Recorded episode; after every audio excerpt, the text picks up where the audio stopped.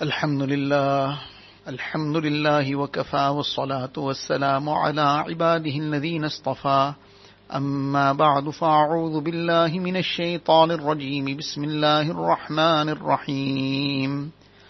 قل إن صلاتي ونسكي ومحياي ومماتي لله رب العالمين.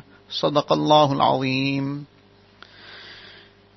Most respected students of Deen, mothers and sisters, it is the grace and fazl of Allah Ta'ala that Allah Ta'ala is allowing us to witness once again these Mubarak days, the first 10 days of Zulhijjah, which are very blessed, great virtues have been mentioned regarding these days. So this is one thing that we need to be conscious about, try to take the maximum benefit. In the Hadith Sharif, Rasulullah is reported to have said that the first 10 days of Zulhijjah, in these days, a person who fasts on any day, that is obviously the first up to the ninth, the tenth, there is no permissibility to fast on the tenth, which is the day of Eid. So a person who fasts on any of these nine days, then one fast is equivalent to the fast of one year. So an entire year's ibadat of fasting. And the ibadat of each night is equivalent to the ibadat of Laylatul Qadr. Subhanallah, what great rewards Allah Ta'ala is showering. What great mercy that Allah Ta'ala is blessing us with. That for a little bit of effort, Allah Ta'ala is showering down such great rewards. Rahmat-e Haq bahana mi joyad. Rahmat-e Haq bahana mi joyad. This is a Persian couplet which simply means that the mercy of Allah Ta'ala doesn't wait for a very great amount of work that is done, effort that is done, some very big task that is undertaken, only then the rahmat will come. Rather, the rahmat of Allah Ta'ala looks for excuses to come. This is what the crux of that couplet is. That Allah Ta'ala is waiting to grant us the rewards of the hereafter, the blessings and barakat in this world. But we need to be conscious, we need to be attentive, we need to be focused, and we need to take the benefit of the various moments that Allah Ta'ala has blessed us with. So, in these days, we should be trying to do this. Just on this note about Allah Ta'ala's rahmat looks for excuses. One person was a great muhaddith. One day he had dipped his pen into his ink pot. Those days the reed pens that they used to use, so he dipped it in the ink pot. And then he was about to start writing when fly came and sat on that ink that was now at the tip of his pen. So the droplet of ink, fly came and sat on it. So he immediately stopped and he waited he said, this too is a creature of Allah Ta'ala. It's a makhluk of Allah Ta'ala. And it seems thirsty, let it drink, then I will carry on writing. So he stopped and he waited. And then he continued writing. After he passed away, somebody saw him in a dream. They asked him, how did things go with you? So he said, Alhamdulillah, Allah Ta'ala forgave me. So he asked him, on account of what? So he says that this person who saw the dream in the dream is asking him that you must have been forgiven on account of the numerous ahadith that you had written, thousands of ahadith, you were a scholar of hadith, your whole time was engaged in this great knowledge of deen. So he replied and said, no, not that. What Allah Ta'ala accepted was that occasion when I held back my pen and I let that fly drink, that I was told that you showed mercy on our creature, we will show mercy to you as well. In other words, that special moment of real acceptance came on that amal. So we should not take these things lightly. Hazrat, uh, it was the wife of Harun Rashid actually, Zubaydah, when she passed away, somebody saw her in a dream and they asked her, how did things go with you? So she replied and said, well, Alhamdulillah, Allah Ta'ala forgave me. So they said, must be on account of the various charitable works that you did and the great benefit that you passed to people in this regard. Like the very famous canal that she dug, Nahre Zubayda. And for 60, 70 miles from where the source of the water was, she brought this water and this canal was dug all the way right up to Makkah so that the people could benefit from the water and for centuries this water flowed. So this was a tremendous task. And besides this, she had done numerous amounts of great work, charitable work. And she was a very pious person as well. In the dream, this is not something that can be used as a proof to establish anything in deen, but a lesson. And these kind of dreams have the indications of being true. Allah Ta'ala forgives on whatever account He wishes. So when she was asked, then what did, what became the means of your forgiveness? You are saying it wasn't this great charitable work that you did, other righteousness. What became the means? So she said once when the azan commenced, so when the azan was being called out, at that time my head was uncovered. She was inside a house, so it was fine that her head was uncovered. There was no mm, non-mahrams there, because to uncover even a single hair in the presence of a non-mahram is a uncovering the satar. So that is totally impermissible, it is haram. And one needs to be very, very careful about this. So, there was no non-mahram there. So in any case, when the azan went, she immediately, she says, out of respect for the azan, I immediately took my scarf and I covered my hair, covered my head on that act of adab, that act of respect. Now there are two things here. One is respect for the azan. The other is that she covered her hair. Though she was alone, but out of respect for the azan. So how much more this is important that at other times also, especially if there is any situation where any dini aspect, person is reading some dini literature, literature kitab, etc., to have the hair covered.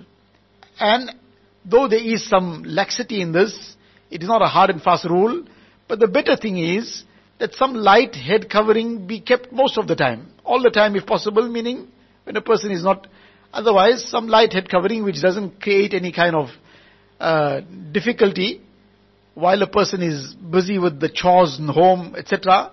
The better thing is to keep the head covered. So in any case, this is another subject altogether, but the point is that Zubayda, rahimahullah, rahimahullah, she is saying that I did this on this act of adab. That when I heard the azan, I immediately covered my hair. On account of that, I was forgiven.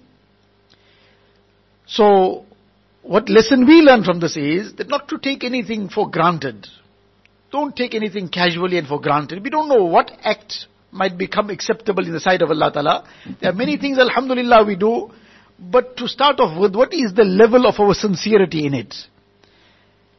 And the days that we are now presently witnessing, and we are coming closer to the day of Qurbani, we are busy in that mood of Qurbani, people are purchasing the Qurbani animals and making other arrangements. So this entire time is the time of Qurbani and the actual Qurbani will take place on the day of Eid from the 10th of Zulhijjah. The issue is that this Qurbani, one of the fundamental lessons it teaches us, قُلْ إِنَّ صَلَاتِي وَنُسُكِي وَمَحْيَايَ وَمَمَاتِي لِلَّهِ رَبِّ الْعَالَمِينَ Everything for Allah Ta'ala. لَن يَنَالَ اللَّهَ لُحُومُهَا وَلَا دِمَاؤُهَا وَلَكِنْ يَنَالُهُ التَّقْوَى مِنْكُمْ It is neither the flesh of the animal nor the blood of the animal that would reach Allah Ta'ala. It is the taqwa in the heart. And the foundation of that taqwa is ikhlas. Without ikhlas, there's no taqwa. So, this taqwa that is in the heart, this is the real foundation of ikhlas. Uh, the, uh, this is the real thing that reaches Allah Ta'ala. And this ikhlas is the lesson that we are being given. So many a times, we do righteous actions, alhamdulillah, but what is the level of our ikhlas in it? Are we totally and completely sincere?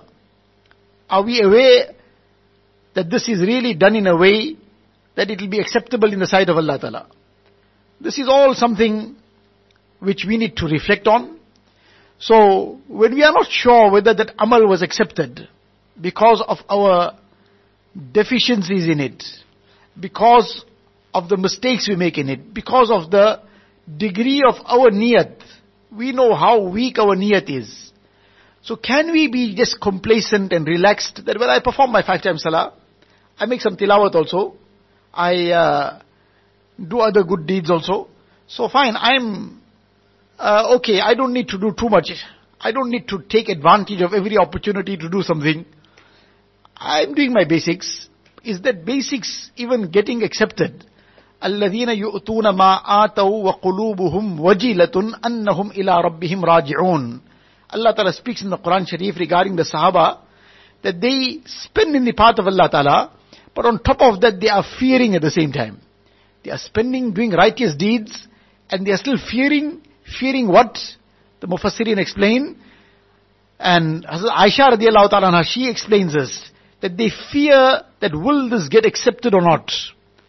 So they're not complacent. They are not feeling very relaxed. I did what I was supposed to do, it's done now.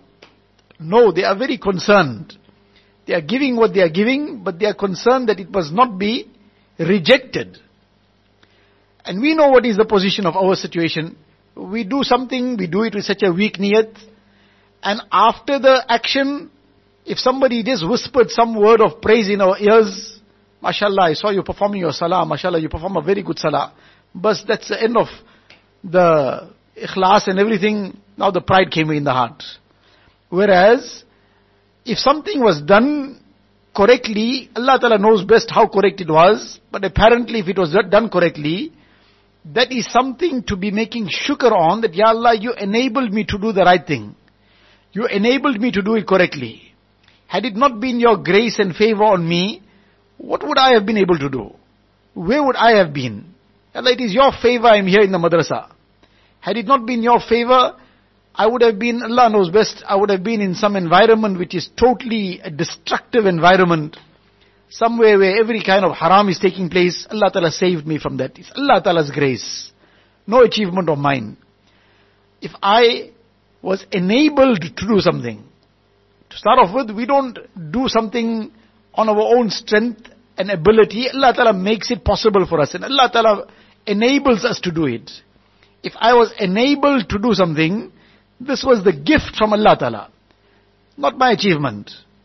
This is not something for me to become proud about. So unfortunately, that is our condition. On the one hand, that our niyat sometimes is so weak. We do things without that ikhlas that is necessary. And if we do muster some ikhlas in it, then shaitan comes with somebody's praise. Somebody just, for the sake of encouragement, says a few words to us. So they are saying it out of encouragement so that we get motivated to go further. But that sometimes carries us away from where to where we finish off. We start feeling we are something, we are, uh, we've done some great achievement. No. We are nothing and we have achieved nothing. Everything is the grace of Allah Ta'ala alone.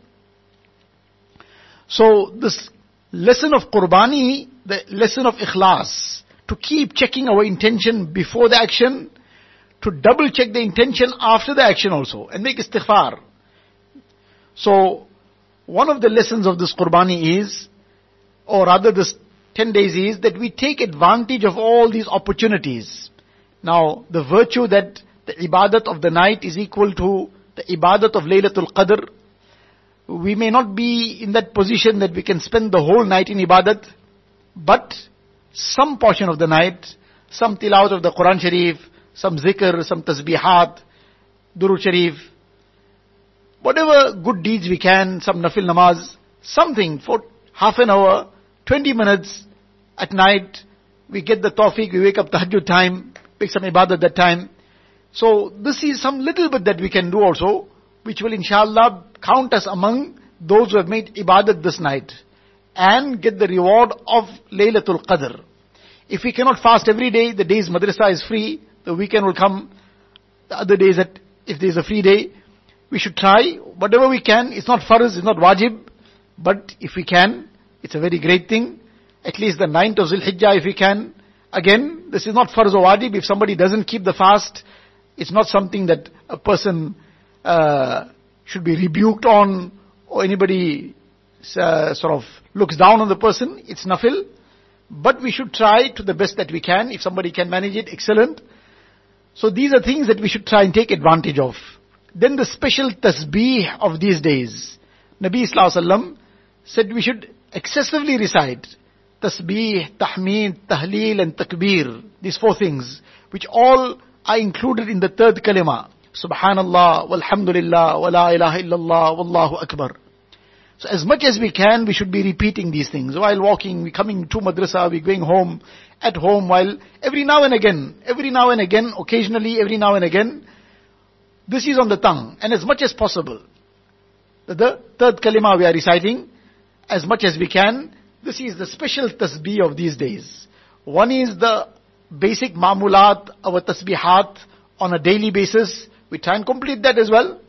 And then over and above that, as much as we can, our daily mamulat, obviously whatever we have been prescribed, if somebody has been given something specific, otherwise we try that at least 50 times each, 100 times all the better, otherwise at least 50 times, La ilaha illallah, 50 times Allah, Allah, 50 times istighfar, the short form of istighfar also, astaghfirullah, astaghfirullah.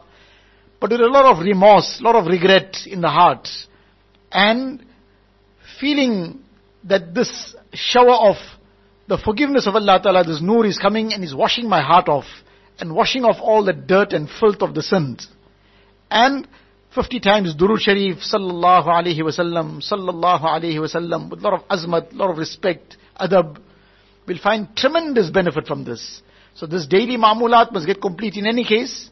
And over and above that, in these days, the excessive recitation of the third kalima. So this we will find will bring us that nur and barakat of these Mubarak days. And together with that, to take the lesson of this time. One is the lesson of ikhlas. This is what we get from the aspect of qurbani.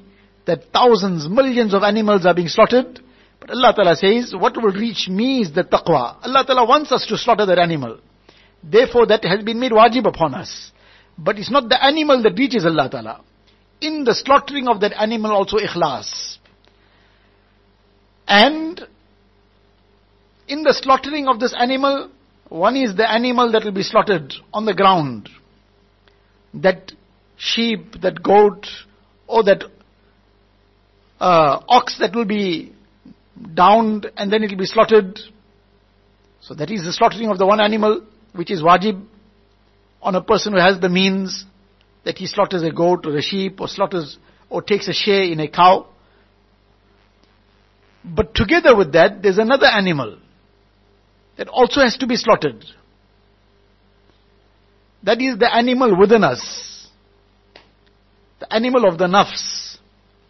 So one is the animal that will be slaughtered for qurbani, but that is teaching us a lesson to slaughter the animal within us also. Don't let the nafs overcome us.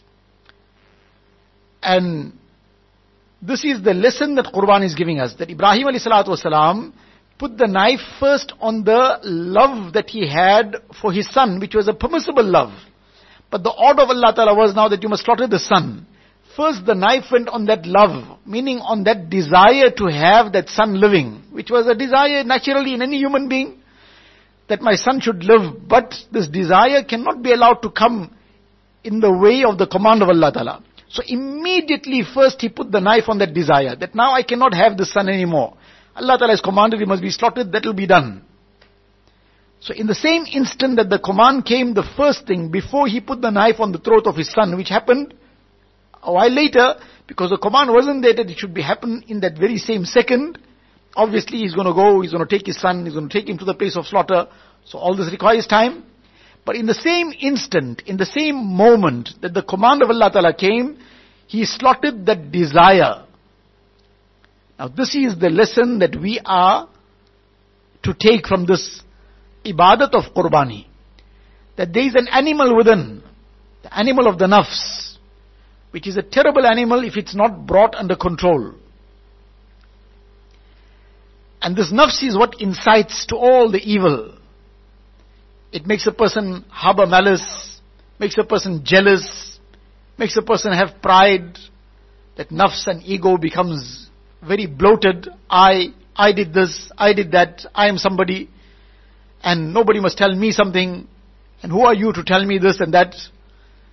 So this nafs, and this nafs then all the time wants to be involved in the pleasures and leisures of the dunya.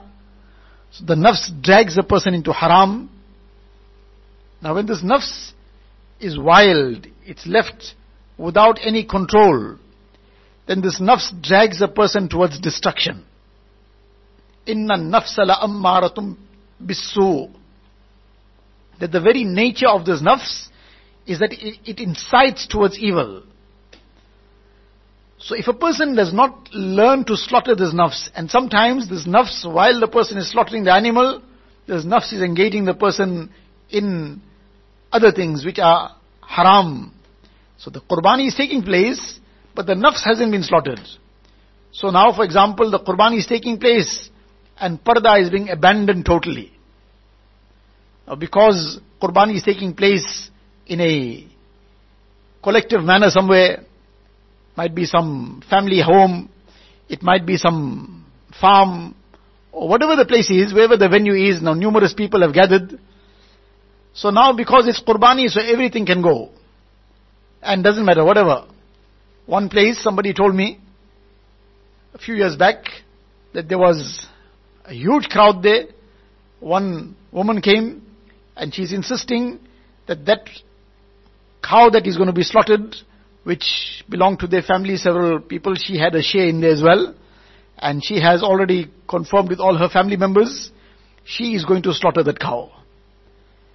Now, slaughtering that cow is one thing, but what is going to be the position here? Is Parda going to be maintained in any way? Who's going to help to drop that cow? It's going to be all the ladies that are going to come and drop the cow.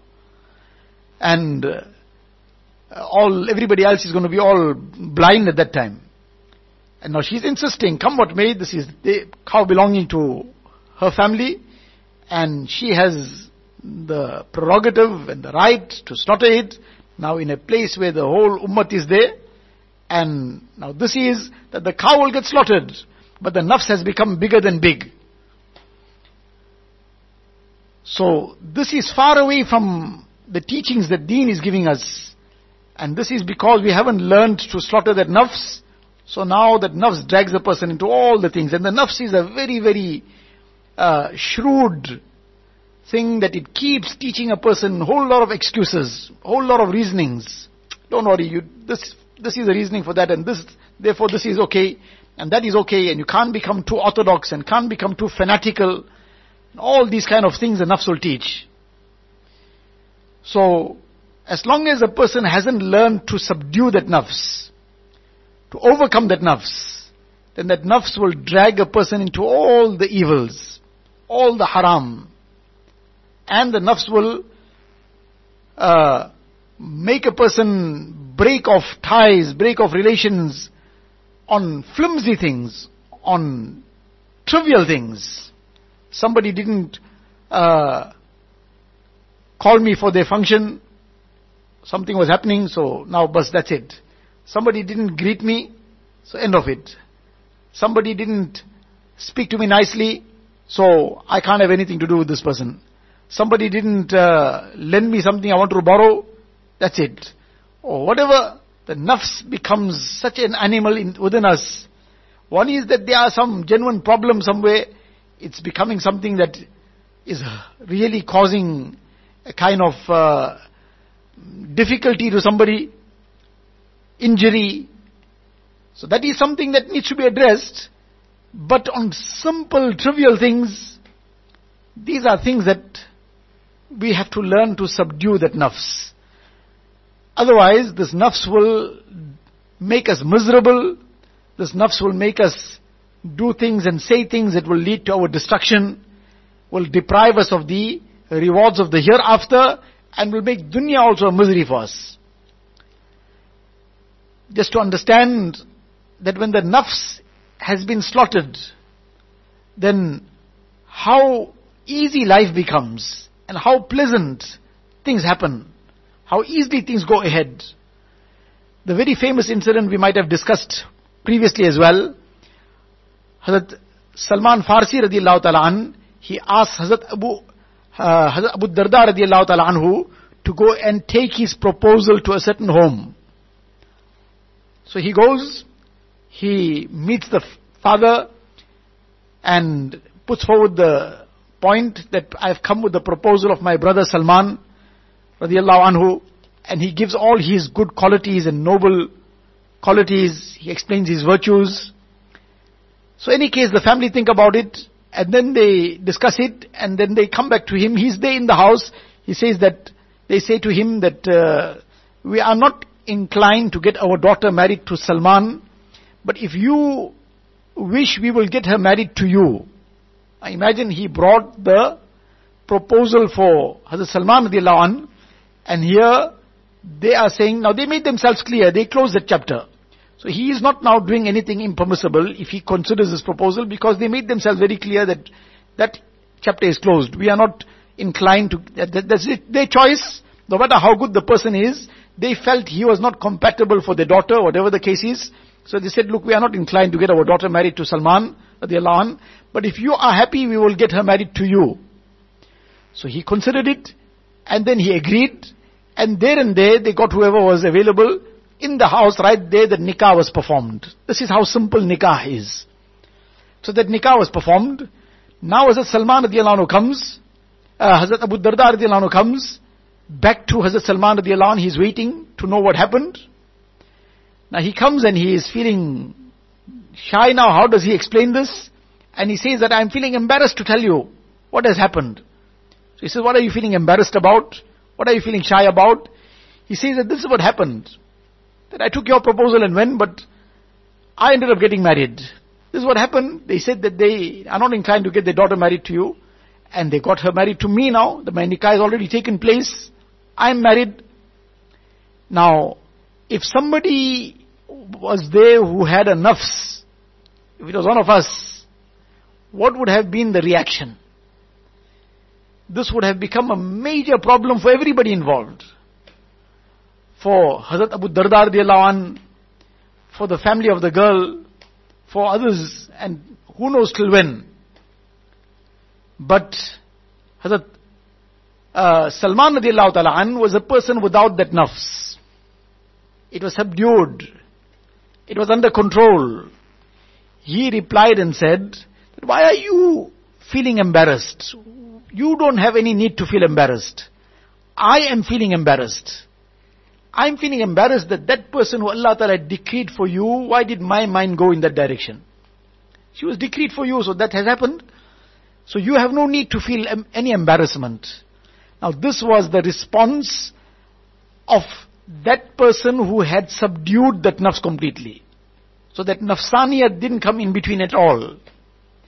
Now this is the lesson, this is just one incident that just comes to, came to mind now, and we are discussing the lesson from it.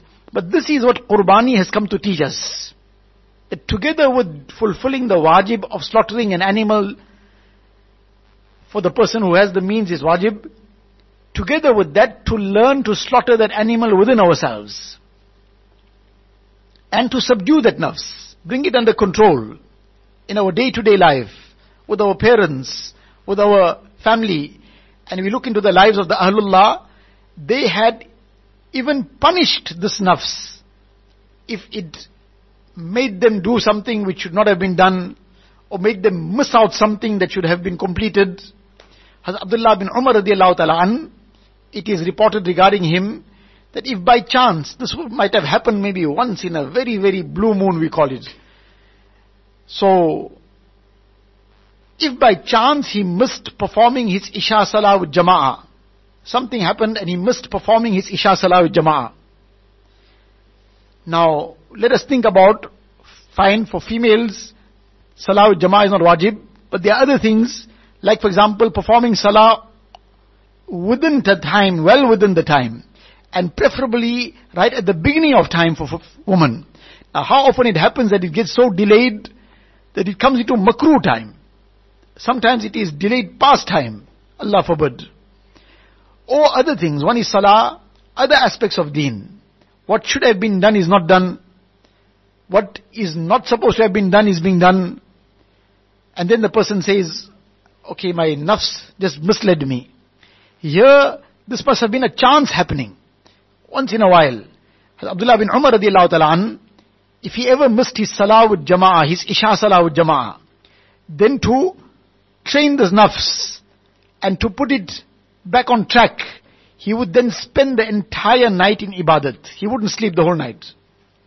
That this nafs, you made me get late, you delayed me, you made me sit around, you made me waste time, and my Isha Salah with Jama'ah went away. Obviously, he wasn't sitting around and wasting time. I'm just expressing it that though he wasn't guilty of something like that, he would have reprimanded himself on something that was some beyond his control.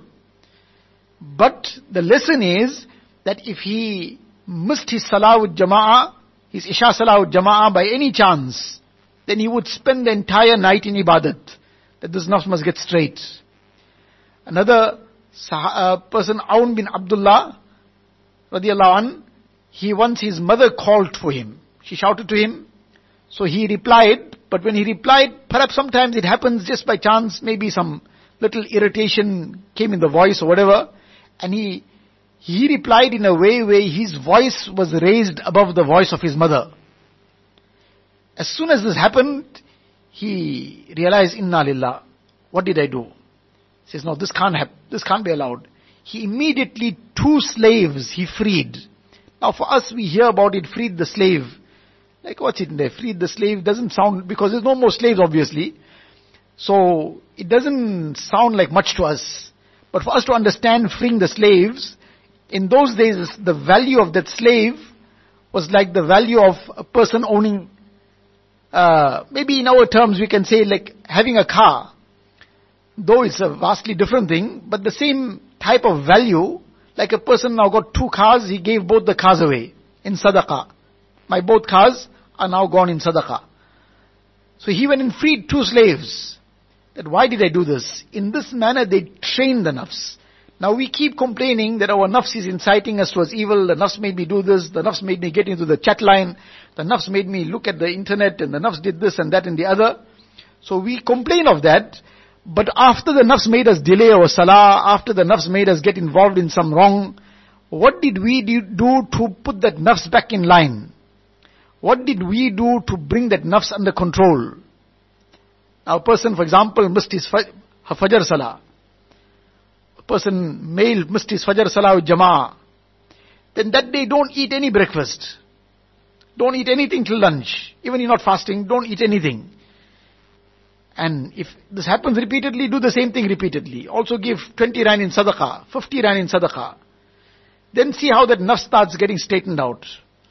So, the issue is that we are being taught on this occasion of Qurbani to slaughter that nafs, to put pressure on that nafs. Now that nafs instigated a person to look at something on the phone or get involved in the chatting, so take that phone and break it.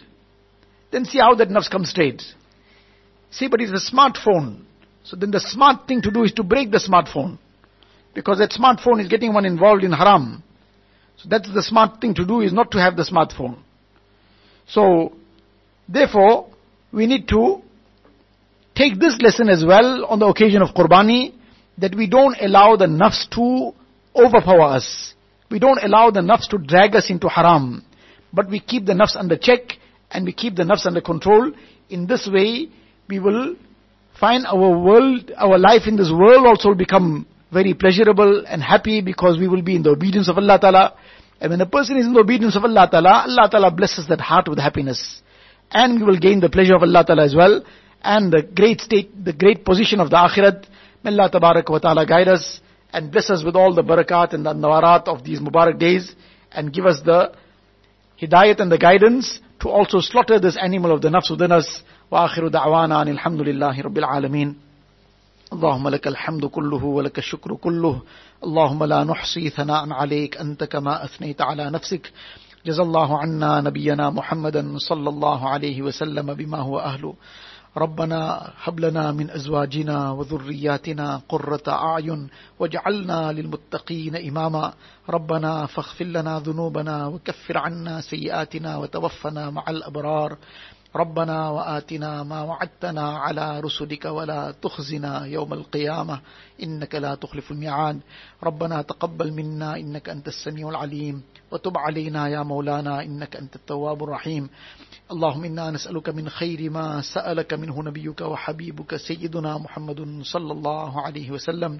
ونعوذ بك من شر ما استعاذك منه نبيك وحبيبك سيدنا محمد صلى الله عليه وسلم.